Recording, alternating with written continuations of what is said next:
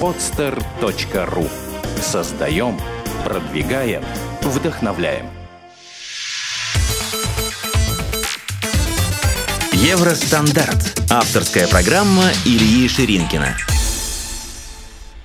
Здравствуйте, это Илья Ширинкин и программа Евростандарт. Программа о бизнесе и предпринимателях, живущих за границей. Сегодня у нас в гостях не совсем обычный гость – это прекрасная девушка, предприниматель и фотограф Аля Минибаева. Аля, добрый день. Добрый день, Илья. Э, у Али есть замечательный сайт, который называется foto-eli.com, на котором представлены ее работы. Аль, ну расскажи с самого начала, э, откуда ты приехала, как давно в Чехии и вот почему ты решила заниматься фотографией? А, приехала я э, из Москвы, до Праги жила в Москве. А, в Праге живу чуть больше четырех лет. Фотография изначально, наверное, как у всех фотографов, было хобби. А, началось это хобби еще в Москве а, с тем, что началось с того момента, как мне подарили фотоаппарат.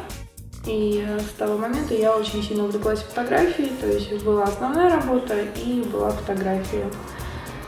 Вот. Как только приехала в Прагу, год, наверное, я э, практически не фотографировала, потому что была немножко как бы прострация от того, что э, вот я в Праге, и сама Прага очень нравилась, было, в общем, не до чего. Потом по фотографии очень сильно заскучала и начала искать возможности э, заниматься любимым делом, искать красивых моделей, искать студии, но столкнулась с той проблемой, что на тот момент а, с языком у меня было все очень плохо.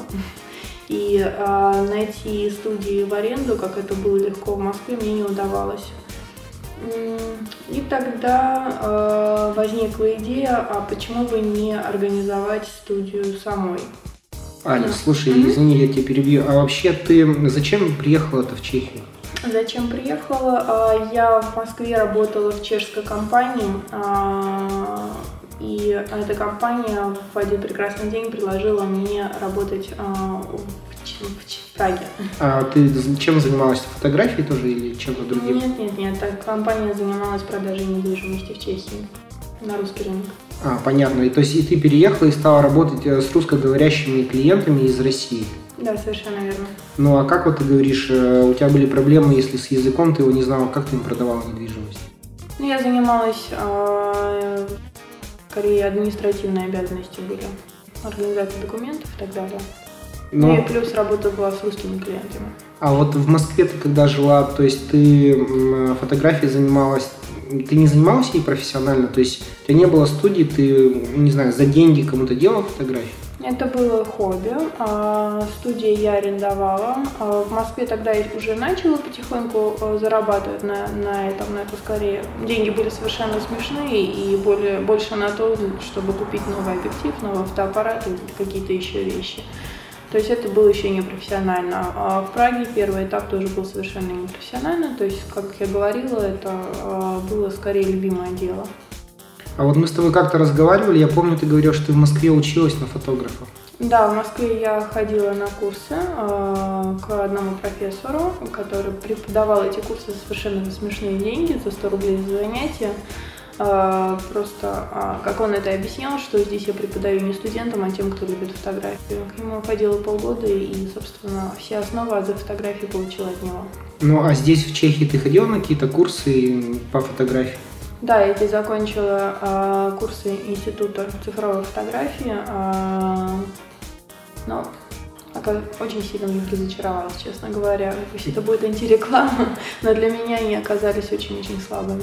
Ну, в смысле, то есть, как бы преподавание в России, вот э, те курсы, которые ты ходили, ходила, они намного сильнее, чем здесь?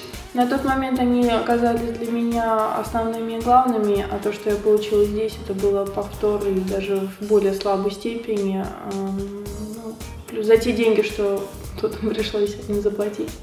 Это был очень слабый курс. Ну, а ты вообще на курсы на эти пошла для чего? Чтобы что-то новое получить или для Конечно. того, чтобы диплом, я не знаю, какой-то? Вот этот диплом тебе поможет в будущем? Что это? Диплом? Есть какая-то бумажка? Да, и сертификат о том, что я закончила курсы с отличием. Вот. А в первую очередь я пошла туда за знаниями, за, за новыми знаниями, потому что самообразованием занимаюсь постоянно и постоянно пытаюсь э, где-то чему-то новому научиться, потому что рынок фотографии очень-очень большой и очень большая конкуренция. Если стоять на месте, то ни к чему хорошему это не приведет. Слушай, я вот э, был у тебя в студии, у тебя очень много различных каких-то приборов, осветительных ламп, фотографий там.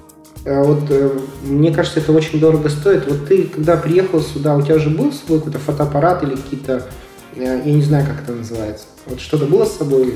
Да, а, фотоаппарат был, фотоаппарат был, он был очень простой. А, первую а, уже более профессиональный фотоаппарат, объективы я купила в кредит, потом отдавала, то есть все начиналось так очень-очень непросто. Но на тот момент у меня была основная работа, которая была не связана с фотографией. На, собственно, на эти деньги я жила. Все деньги, которые я получала уже потом с, э, с фото, э, я опускала в оборот на покупку оборудования. Ну, а вот когда ты точно поняла, что ты вот хочешь заниматься этим полностью, профессионально и посвятить себя вот этому бизнесу? Поняла я, наверное, это года через два, но на тот момент мне было просто страшно уйти с основной работы. Боялась нестабильности, не сезонной и так далее. Но э, что-то сверху мне помогло принять это решение, потому что та компания, в которой я работала, э, закрылась. И у меня, собственно, больше не было другого выхода, и тогда я уже полностью ушла в фотографию. Ну смотри, то есть получается, э, у тебя был фотоаппарат, у тебя были знания, а вот как ты первых клиентов, то есть с чего ты вообще начала? Сайт ты сделала или э, прошлась по знакомым, откуда взялись первые клиенты?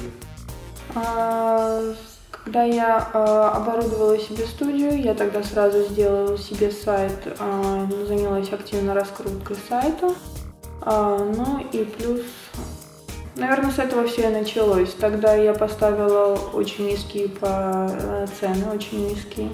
С тем, что как бы я переживала, боялась, что я еще недостаточно профессиональна, недостаточно хороша. А, и пошли первые клиенты. Ну, ты а, помнишь первого своего клиента вообще? Да, конечно. То есть, что это была свадьба или что, или просто какая-то съемка? Я помню первых клиентов и среди свадеб, и не среди свадеб. Не среди свадеб это была знакомая, э, которая видела мои работы, было ей очень интересно. А среди свадеб тогда была еврейская свадьба, помню. Э, точнее, ребята, которые приехали из Израиля сюда жениться. Борис и Оля. А, а есть какие-то вот, я не знаю, специфические особенности снять э, фотографирование в Чехии по сравнению с Россией, например? Вот. Непрофессиональный вопрос я тебе такой задаю. Я потому что не понимаю. Или везде вот во всем мире одинаково фотографируют, или тут какие-то есть особенности? Ну вот, например, смотри, вот просто из России приедет сюда фотограф, да, вот он там научился. То есть ему что, как бы просто вот нужно как-то раскрутиться, то есть не нужно на что-то переучиваться, на какие-то нюансы, вот, вот, вот так вот. Да, я думаю, что, пожалуй, нет. Профессионал, талантливый фотограф в любом месте разберется. Причем Прага это, конечно, рай для фотографа с э, красотами архитектуры и так далее. А, скажи, вот у тебя сейчас, то есть сколько у тебя получается бизнес уже вот этот живет по фотографии? А, порядка двух-трех лет. Ну вот, то есть получается, то есть у тебя сейчас уже идут стабильные постоянные заказы, да, то есть я просто где-то краем уха слышал, что э, тебе даже сложно уже кому-то выделить время, потому что все практически занято. Вот э, среди твоих э, клиентов ты можешь как-то в процентном отношении сказать, там, сколько русскоговорящих, сколько там не русскоговорящих? Mm-hmm. По большей части я работаю с русскоговорящим рынком, это где-то процентов 80 точно. А, процентов 20 это чешскоговорящие, чешскоговорящие, да. А, но это уже а, скорее не свадебный рынок, это уже рынок фэшн, так как периодически снимаю для журналов, ну и для чешского населения. Я э, слышал где-то, что для Playboy снимал, это правда? Да, в июле а, этого года опубликовали фотографии в Playboy. Слушай, ну это вообще это можно рассматривать как какой-то рывок вверх или вот как вот это? Это же по идее, ну это очень серьезный такой журнал, и они, мне кажется, просто каких-то фотографов не берут. Как они тебя выбрали? Почему они опубликовали? Ну, это год ждала того, как опубликовали эти фотографии. Ровно год назад были эти фото сфотографированы, потом шли переговоры переговоры, ждали обещания, потом в итоге опубликовали. Причем уже так в тот момент, когда я уже, а, собственно, не ждала, что эти фото будут опубликованы. Ну, а то есть э, это как бы за деньги, да? То есть они платили за это деньги? Вообще как это, нет? Нет. А, то есть, ну, это просто как бы первые, получается, фотографии. Теперь это дополнительное признание тебя как фотографа, получается. Это имя. Ясно. Слушай, а вот скажи такой вопрос. Вот э, я э, разговариваю с предпринимателями, да, многие работают именно на, рус, на русском рынке. Вот почему ты тоже работаешь на русском рынке? С русскими, с русскоговорящими людьми проще договориться или э, мы как бы, так как у нас, э, мы сами русскоговорящие, да, нам проще просто будет. Почему не с чехами в основном? Вот не просто мой бизнес, э, я работаю только с чехами. Ну, на чешский рынок, кувшины им продаю, да. Вот почему ты с русскими работаешь больше? Если брать э, рынок свадеб, то э, у чехов очень сильно отличается э, рынок свадеб от русского. Во-первых, это самопроведение свадьбы, то есть у них все проще, гораздо проще. И отношение к фотографии гораздо-гораздо проще. То есть они то есть... цыган и медведей не вызывают? Нет. Ну, тарелки разве что бьют. У них есть такая традиция разбивания тарелок. И сколько осколков будет, столько детей у них будет. Интересно. А, что касается свадебной фотографии, они могут а, нанять фотографа на целый день за 3000 крон, если там, перевести в евро, это порядка 100 евро с копейкой который придет с мыльницей и отнимет им свадьбу. Для них это будет более чем достаточно. А, ну и плюс, а, как, как таковой свадебной фотосъемки у них нет, для них нормально отснять церемония, как прошла, ну, может быть, а, минут 15-30 фотографии с гостями групповые, и потом сразу же у них начинается банкет. Ну а у русских это как все. это происходит? Русские гораздо-гораздо более трепетно относятся к фотографии, к фото и к видеосъемке. То есть для них, э, во-первых, приехать в Прагу, сделать свадьбу, это становится очень-очень популярным. Ну и плюс для многих, для многих городов еще и дешевле проводить свадьбу в Праге, чем проводить свадьбу в Москве, например. У меня, кстати, друзья недавно делали свадьбу, вот они реально сказали, что в Праге дешевле получается, чем в Москве. Наверное, их фотографировала. Да, ты их фотографировала, так и было, да. А, ну, и гораздо это более а, для русских проводить свадьбу здесь это более э, торжественно, более красиво. И э, фотографии получаются более интересными. И как понятное дело, что они стараются э, раз фотографии раз они приехали в Прагу, хотят получить как можно больше красивых фотографий. Аля, скажи, пожалуйста, а вот э, Какие съемки, вот, не знаю, тоже в процентном отношении у тебя преобладают? То есть вот сколько процентов ты снимаешь свадеб, там, не знаю, что похороны не снимаешь? Нет. Ну, там, я не знаю, там цветы детей, э, кувшины наши, там а, Зависит от сезонности. А, летом, конечно, по большей части 95% это свадьбы. Зимой 95% это фэшн-съемки, фэшн-студийные съемки и кувшины тоже. Ясно. Так, что тебя спросить? И зимой еще люблю заниматься а, своими творческими некоммерческими проектами. Ну а что это за проект? А, например, в прошлом году а, я делала проект, а, придумала проект с близнецами. А, наш, нашли вместе с моей командой, с которой я работаю, 12 пар близнецов и снимали их а, в а, сказочном стиле.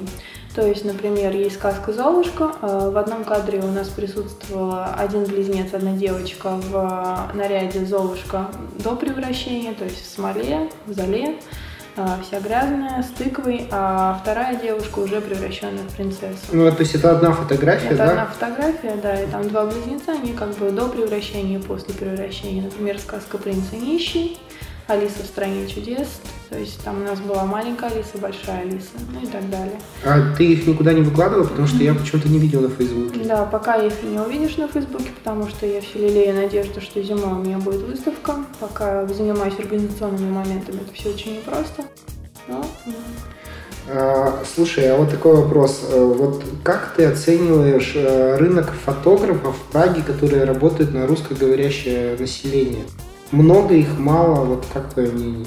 И э, с каждым годом становится все больше и больше. Ну, а вот, много. а вот э, профессионализм этих фотографов, я просто, я думаю, что ты знаешь да, с кем? Конечно. Других каких-то фотографов. Вот ты можешь сказать, э, я не знаю, вот из этих, из, из 100 фотографов, например, которые есть, сколько вот там из них профессионалов и сколько там полупрофессионалов таких? Ну, Полушарлатанов, может быть. Действительно, профессионалов 5-6, э, условно говоря. Это из 100? Допустим, в Праге, где действительно профессионалов 5-6, наверное, ну да, пожалуй, 100 порядка. Ну а остальные, а остальные это что, кто? А, кто-то начинающий. Очень много, конечно, таких, что появились деньги, купили камеру, все, я фотограф. Очень много таких. А, остальные начинающие, кто, которым еще пока учиться учиться, конечно. Ну смотри, а вот такой вопрос. Вот, э, например, в России сейчас есть какой-то фотограф, да, который считает, что он, ну, звезда не звезда, но достаточно хорошо фотографирует, угу. и он бы хотел э, попробовать свои силы в Европе, например, в Чехии. Вот э, что должен вот этот человек, ну, я даже не знаю, фотографов нельзя предпринимателями, наверное, называть, это более творческие, да, люди. То есть, что должен этот человек сделать, чтобы, ну, вот добиться так, таких же хотя бы результатов, как, какие есть у тебя, да, чтобы были стабильные заказы, чтобы вот он фотографировал, все это ему нравилось. Какие вот шаги нужно сделать? Ну, по своему опыту я скажу, что это э, клиентура и постоянные заказы нарабатываются своим именем и своей работой.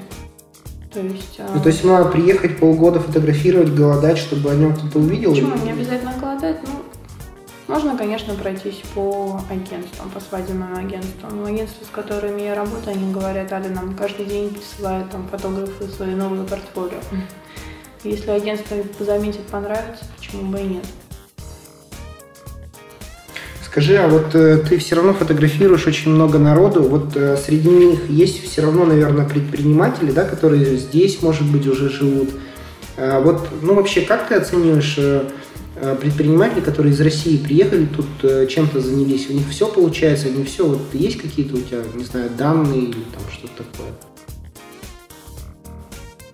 Ну, вот э, приехал человек, да, то есть твои, твои знакомые какие-то приехали, вот открыли, я не знаю, там пекарню или там салон ну, красоты. Ну, я думаю, думаю, точнее, пытаюсь вспомнить.